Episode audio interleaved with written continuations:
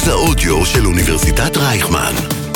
כל האוניברסיטה Audioversity. Talking Lauder. הפודקאסט של בית הספר לאודר לממשל, דיפלומטיה ואסטרטגיה באוניברסיטת רייכמן. שלום לכם, Talking Lauder, הפודקאסט הרשמי של בית הספר לאודר לממשל, דיפלומטיה ואסטרטגיה באוניברסיטת רייכמן. זהו החלק השני בפרק המיוחד שלנו על הסכמים קואליציוניים. אז אחרי שדיברנו עם איתן גינזבורג, בואו נכיר לכם כלי מטורף שיגלה לכם איזו מפלגה קיימה את כל ההבטחות שלה לבוחרים.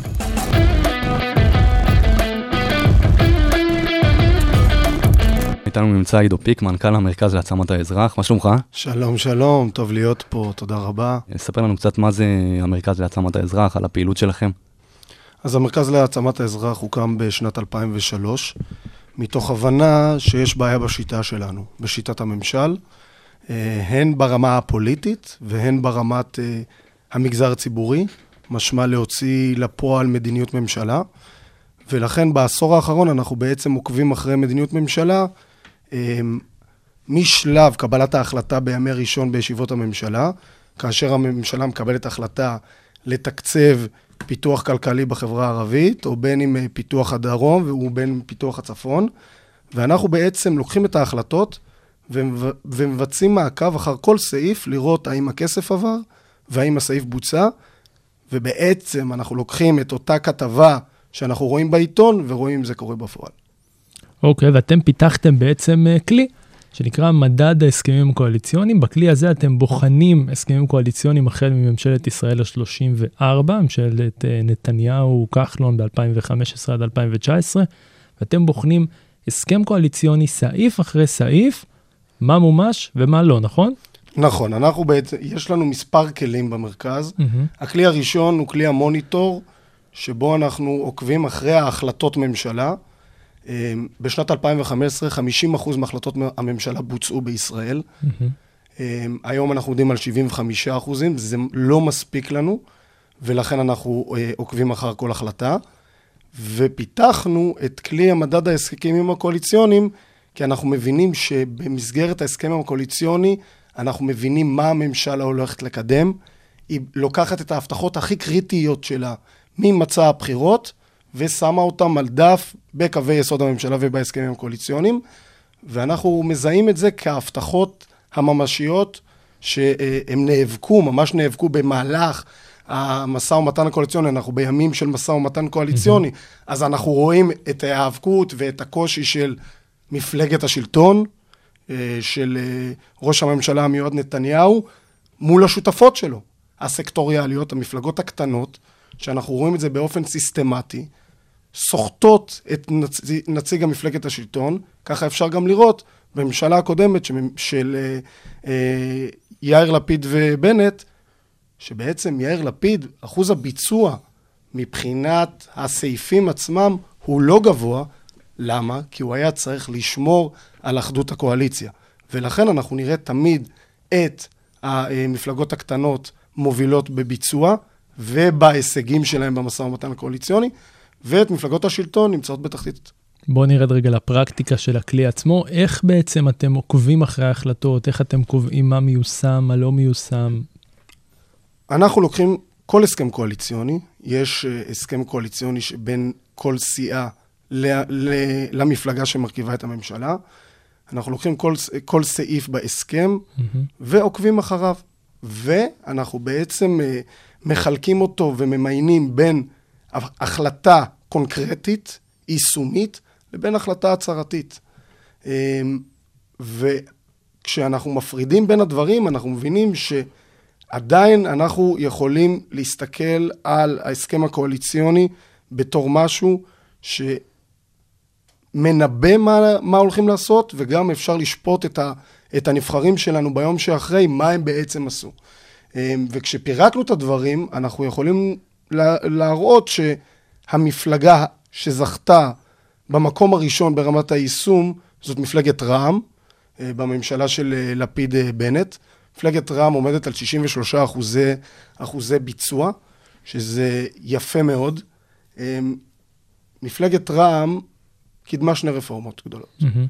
מיגור הפשיעה בחברה הערבית, אה, החלטת ממשלה שתוארכת בשני מיליארד שקלים, והחלטת החומש, תוכנית חומש, שזו תוכנית שנוגעת בהיבטים נרחבים בחיים שלנו, דיור, אה, חינוך, תחבורה, בריאות, תשתיות. רווחה, ת- תחבורה וכו', אה, בהיקף של 30 מיליארד שקלים, אה, שחצי מהם זה כסף חדש, משמע תוספת לתקציב, והתייצבו משרד אה, מול משרד. אה, הרשות לפיתוח כלכלי בחברה הערבית יושבת במשרד לשוויון חברתי, היא ריכזה את אה, התוכנית, וכל משרד נעמדו מולו מה הוא הולך לעשות בנושא החברה הערבית ואיך הוא מפתח את אותה חברה.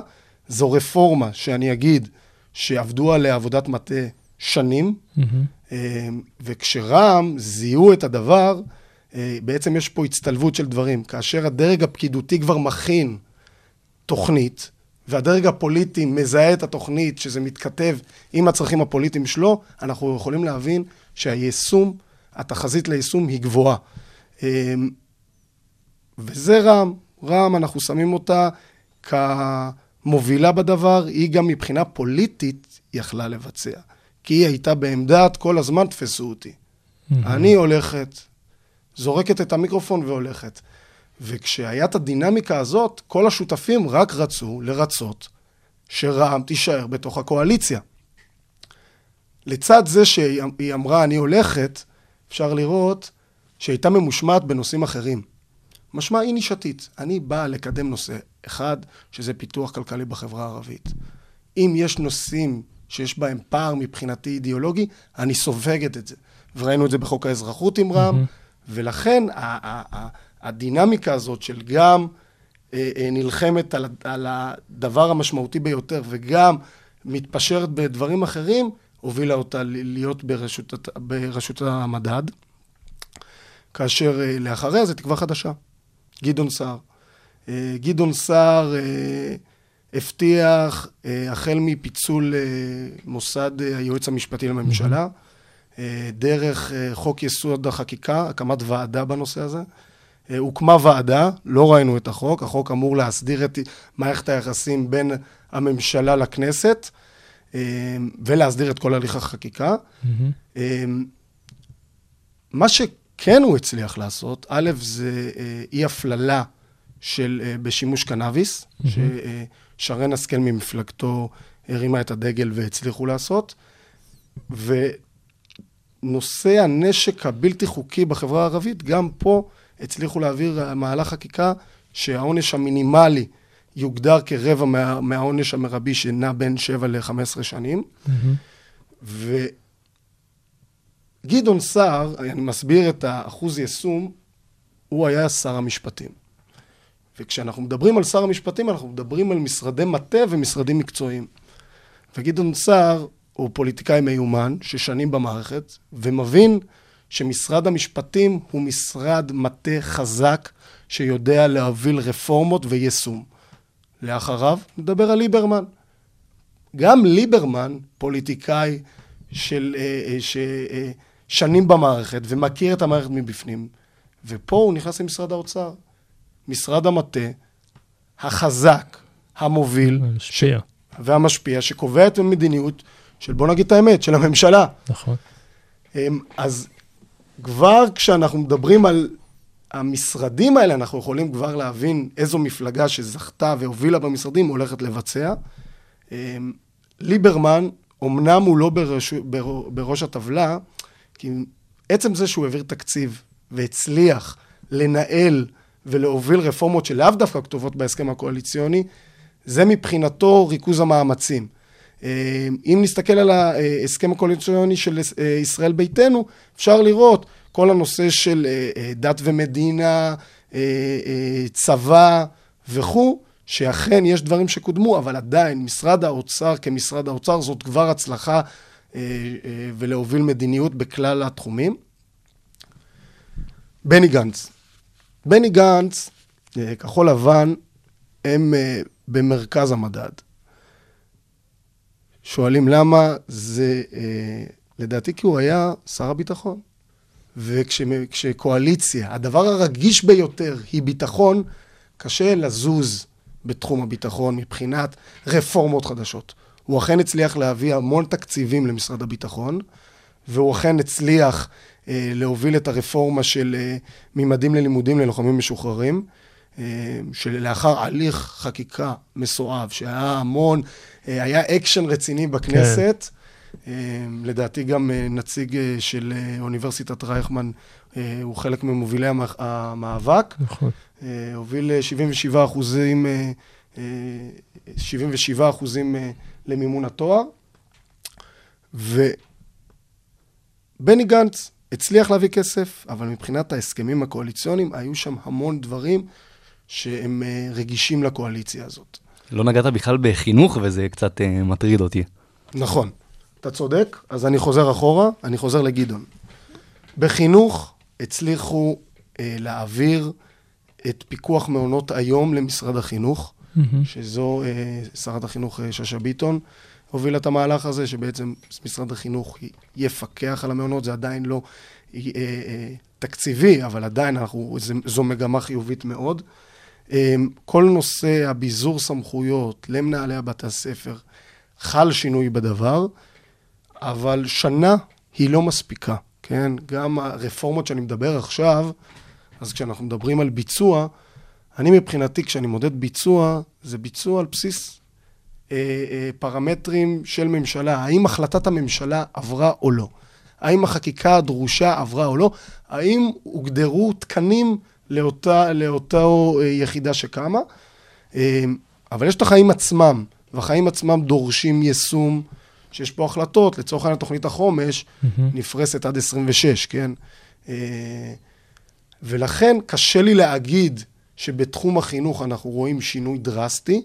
היו שינויים מבחינת המנגנון עצמו ועבודת המטה.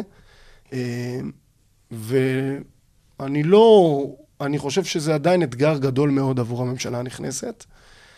מרץ, בואו נדבר על מרץ. מרץ הצליחה בזכויות הלהט"ב באופן אה, באמת משמעותי. גם פונדקאות, הכניסה את כל נושא הפ- הפונדקאות, גם תקצבה 90 מיליון שקלים במסגרת ההסכמים הקואליציוניים, אה, שהועברו למשרד לשוויון חברתי, להקמת בתים פתוחים אה, אה, ותמיכה בארגונים, אה, ואני חושב שזה הישג משמעותי עבור אותה מפלגה. ועדיין היא בתחתית הרשימה ביחד עם מפלגת העבודה. ועדיין, נכון, אה, בגלל שיש בתוך ההסכמים של מרץ עדיין נושאים, כמו שדיברנו על בני, גם על בני גנץ, גם פה אנחנו אה, רואים שיש תחומים רגישים שהשותפות לקואליציה מנעו את זה. אבל גם פה שר הבריאות הורוביץ תקצב משמעותית את משרד הבריאות, אה, עשה מהלכים אה, אה, להוספת תקנים וחיזוק אותם תקנים. ונכון, אז מרץ היא כבר, אנחנו מתכוונים, מתקרבים איתה לתחתית המדד, כאשר ימינה ויש עתיד נמצאים בתחתיו, כשאני אומר עוד הפעם, הם היו עסוקות בקואליציה נורא נורא מורכבת, ולכן גם בהסכמים הקואליציוניים המון זה פרוצדורלי, משמע מינויים, שרים מהמם. וכו'. אה, ו- ואחרונה, זאת מפלגת העבודה בתחתית המדד. אה, יכול להיות, בגלל שאנחנו מודדים הסכמים קואליציוניים, אני חייב להגיד את זה, הסכמים קואליציוניים זה לא רק מה שאותו אה, אה, שר עושה, יש פעולות מתוך המשרד שמזיזים, יש רפורמות ש, אה, אה, שיוצאות מהפרק, מהדרג הפקידותי ללא קשר להסכם הקואליציוני, ולכן יש פה הטיה מסוימת, אבל כשאני מודד את ההסכם הקואליציוני מתוך הנחה שהוא הבטחת הבוחר, אני אה, רואה שכל נושא המאבק אה, אה, באלימות נגד נשים חלה התקדמות, אבל לצורך העניין, נושא של אמנת איסטנבול, כניסה של מדינת ישראל לאמנת איסטנבול, לא הצלחנו. אה, בכל נושא התחבורה תוקצבו אה, אה, סעיפים משמעותיים במשרד התחבורה בשביל לפתח תחבורה ציבורית, אה, אבל עדיין הנושא, הנושאים שמרב מיכאלי חתמה על ההסכם הקואליציוני לא קודמו. אה, זו, זאת פריסת המפלגות. אני חושב שהמדד הזה הוא קריטי לאזרח. בדיוק. למה הוא קריטי לאזרח? כי כל היום מדברים איתנו, הנה עכשיו ההסכם קואליציוניים, מה הוא יקבל, איזה שר הוא יקבל. אבל מלבד השרים, מה שבאמת אמור לעניין אותנו זה הדברים עצמם, איך ישפיע החינוך של הבן שלי, ואיך אה, יום למחרת, אה, אה, כשנרצה לקנות דירה זוגות צעירים, האם נוכל לקנות דירה, ואיך מטפלים במשבר יוקר המחיה. אלו הדברים שהאזרח צריך לדעת, אלו הדברים שהאזרח צריך לקרוא. ההסכם הקואליציוני מבחינתי, אזרח שמעוניין להיות מעורב, ולא להיות, שלא יזרעו חול בעיניו, הוא צריך לקרוא את ההסכם הקואליציוני, ואותו אזרח גם צריך, לפני שהוא הולך לבחור, להסתכל באמת על אותו הסכם ולהגיד, האם אותה מפלגה שבחרתי בסבב הקודם ביצעה או לא ביצעה. ולכן אנחנו פה, וחושבים שזה כלי מאוד מאוד חשוב, אמ, וזה מוביל אותי ל... ל... לממשלה המסתמנת, שבואו רגע... זהו, הרמת לי עכשיו להנחתה כן, בדיוק כן, על כן. הממשלה המסתמנת. אנחנו באמת שומעים, דיברת קצת על אה, ביזור סמכויות, אנחנו באמת רואים שהמפלגות השונות רוצות בעצם לפזר כל מיני משרדים, ככה אה, משרד החינוך, לחלק את זה לאיזה כמה גורמים, אה, ככה גם עוד כמה משרדים. איך זה אמור להשפיע על ההסכם הקואליציוני, על ההבטחות של ההסכם הקואליציוני? תראו, אני חייב להגיד שהעברת סמכויות בין משרדים זה לא דבר חדש. אה, בכל ממשלה זה קורה. שאלה ב... מפתיע. ב... זה, זה, זה אומנם מפתיע, כי אנחנו אומרים, אי אפשר לשגע כל פעם את המשרדים שמזיזים אגף אחד לשני. אמ, אבל כששר מסתכל על מה שהוא רוצה לקדם, ויש חלקים מסוימים שפזורים במספר משרדי ממשלה, הוא מעוניין שאותן סמכויות יהיו תחתיו. מה שזה יוצר עם השנים, אנחנו רואים שעם השנים, ובטח נוכח המשבר הפוליטי, מתפתח תיאבון לא רק אח- אחר התפקידים, אלא אחר הסמכויות. אה, ויש שיח ער היום אה, בחברה על סמכויות של משרד. כשמעבירים סמכות צריך להבין את המשמעויות. ויש פה משמעויות. גם אם, גם אם העברת הסמכות היא נכונה, יש משמעויות כבדות על אותם עובדים שנמצאים בתוך אותה אה, רשות שנמצאת תחת אותו משרד, על הסדר והארגון והסינכרון בין הגופים. לוקח זמן לגוף לעבור מ-X ל-Y ולהסתנכרן. זרוע העבודה אה, אה, בשנים האחרונות עברה בין, אה, בין משרד העבודה למשרד הכלכלה. והשינויים הדרסטיים האלה, אנחנו יכולים להרגיש, אתם יכולים לשאול מי שעבד בזרוע עבודה, זה ממש היא, אה, שומט את הקרקע מתחת לרגליים. גם זה יוצר חוסר ודאות. אה, וההתנהלות לוקח זמן לאותו משרד לעבוד, ולכן צריך לחשוב טוב טוב כשמעבירים סמכויות. אה, מלבד זה אני אגיד, שאנחנו מסתכלים על הסכם קואליציוני עכשיו שמתגבש. מהמם. כשמסתכלים על הסכם קואליציוני שמתגבש, אז כבר אפשר לדעת מה הקווי יסוד של הממשלה, המ- המתכנסת, מה התעדוף שלה, במה אנחנו הולכים להתעסק, וגם אנחנו יכולים להבין מה המוקשים הפוליטיים שאנחנו הולכים לראות. מה המשבר הפוליטי הבא. הראשון הבא של הממשלה. אמ, והמשבר, אני, אני אתן דוגמה. אה, יו"ר אה, הציונות הדתית אה, בצלאל סמוטריץ', שנכנס אה, להיות שר האוצר, הולך אה, גם להיות שר במשרד הביטחון, שבימים Mhm. אלו מת- אה, אה, נערך אה, הליך חקיקה לטובת, הד... לטובת העניין, מהמם. שבמסגרתו הוא יקבל את האחריות על המינהל האזרחי ותיאום אה, אה, תיאום פעולות הפעולות צה"ל בשטחים. בשטחים. והמינוי והפעולות צריכות להיות בתיאום עם ראש הממשלה המיועד בנימין נתניהו. כשכותבים דבר כזה, בהסכמה, בתיאום, אנחנו מבינים שכבר הסוגיה לא סגורה הרמטית. נכון. וכשהיא לא סגורה הרמטית, כבר נכנסים לחצים. ויהיו לחצים, ואני, עוד פעם, אני לא רוצה לחתום, אבל סביר להניח שכל דבר שיש בו אי בהירות בתוך סעיף, אנחנו נפגוש את זה כמשבר פוליטי. זהו, אז ככה, לפני סיום, דיברנו הרבה בפרק הזה, גם עם איתן גינזבורג קודם לכן, על העובדה שחוסר אמון נכנס לתוך ההסכמים הקואליציוניים, ובעצם אם פעם היינו רואים הסכמים קואליציוניים שבעיקר עוסקים גם בתפקידים ובקווי מדיניות, היום הולכים ומחוקקים את ההסכמים הקואליציוניים האלה. הנה, אנחנו רואים גם עכשיו וגם בממשלת אה, גנץ-נתניהו, ראינו את החקיקה עוד לפני שקמה הממשלה, אם כי צריך את זה בשביל להקים ממשלה, ואם כמו במקרה של עכשיו, למשל בן גביר, שפשוט כנראה לא מאמין שייתנו לו את הסמכויות אחרי שתוקם ממשלה. כמי שעוקב אחרי ההסכמים האלה, אחרי כל סעיף קטן בהם, כמה באמת החוסר אמון הזה בין השחקנים הפוליטיים נכנס לתוך ההסכמים, ואיפה רואים את זה? חד משמעית שחוסר האמון, אני אגיד, החוסר אמון הדרסטי ביותר זה בין אה, נתניהו גנץ, מהמם, שנוצר אה, יצור הכלאיים של ממשלת החילופין. אה, וזה צריך תיקון משמעותי של החוק בשביל לאפשר את הדבר הזה. היום, כשאני מסתכל על הקואליציה המסתמנת, השותפים רוצים את אותן הבטחות עכשיו. ושימו לב, נתניהו רוצה לעשות הסכם קואליציוני על תפקידים ונדבר אחרי כאשר תוקם הממשלה. נכון, קודם נקים, ואז קודם נקים נפעל. ואז נדבר. עכשיו, זה חלק ממשא ומתן, כן? ברגע שהוא מכניס אותם לתוך הממשלה, מי שמפרק, ממשלת ימין, תהיה לו בעיה קשה מאוד להצביע לציבור, להסביר לציבור שבחר בו למה הוא פירק את אותה ממשלה.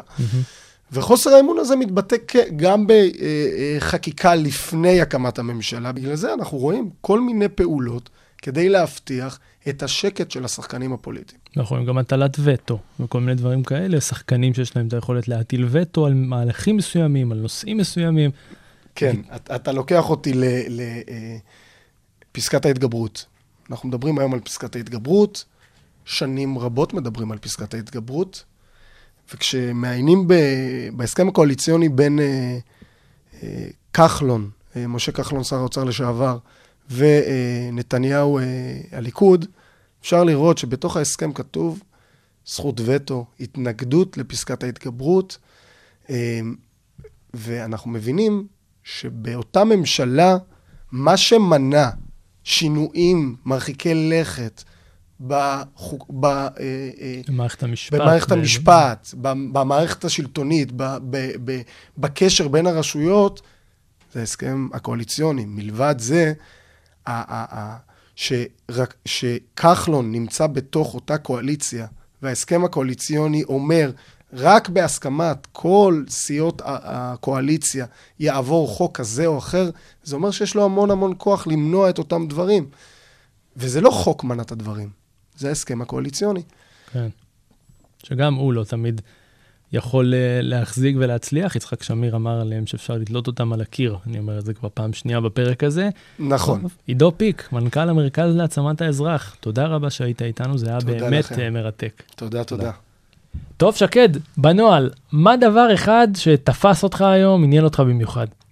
עידו פיק, מנכ"ל המרכז להעצמת האזרח, בעצם אמר שרע"מ היא המפלגה שקיימה הכי הרבה מההסכם הקואליציוני. זה משהו שמאוד מאוד הפתיע אותי, אה, והדגש שהוא נתן לדבר הזה, זה שבעצם רע"מ באה ואמרה, תתפסו אותי. וכל פעם שהיא באה ואמרה, אה, אני עוד שנייה הולכת, אני עוד שנייה פורשת, בעצם נתנו לה לקיים עוד סעיף בהסכם הקואליציוני. מה תפס אותך אופק? מה שאותי תפס במיוחד זה סיפור חוסר האמון בין הפוליטיקאים שנכנס לתוך ההסכמים הקואליציוניים. ברור שהם לא מאמינים אחד לשני, זה מאוד הגיוני, הם פוליטיקאים, ועדיין, לראות שהם מכניסים את חוסר האמון הזה ומנסים לחוקק את ההסכם הקואליציוני שאין לו הרי מעמד מחייב ולחוקק אותו. אם זה ממשלת גנץ שתיקנה את חוק יסוד הממשלה ועשתה ממנו קצת פלסטלינה, ואם זה עכשיו בן גביר עם כל הסמכויות בין המפכ"ל לבין uh, המשרד לביטחון פנים או המשרד לביטחון לאומי, בסופו של דבר אלה נושאים גדולים, כבדי משקל, שצריכים להיות בדיון ארוך, ממצה, מקצועי. אי אפשר לעשות שינויים כאלה בלילה אחד בכנסת רק כדי להקים ממשלה. אז הפוליטיקאים צריכים קצת יותר להאמין אחד לשני, וכי אי אפשר פשוט לחוקק את ההסכמים האלה, זה, אין לזה סוף. כמעט כמו כל דבר בחיים, צריך אמון, בזה נסיים. כן, תודה רבה לכל המאזינים שלנו, אנחנו היינו Talking Lauder, הפודקאסט הרשמי של בית הספר לאודר לממשל, דיפלומטיה ואסטרטגיה באוניברסיטת רייכמן. הזמינים שלנו, הפרקים שלנו זמינים בכל אפליקציות הפודקאסטים, Spotify, Apple Music, איפה שתרצו, מקווים שנהנתם, נתראה בפרק הבא.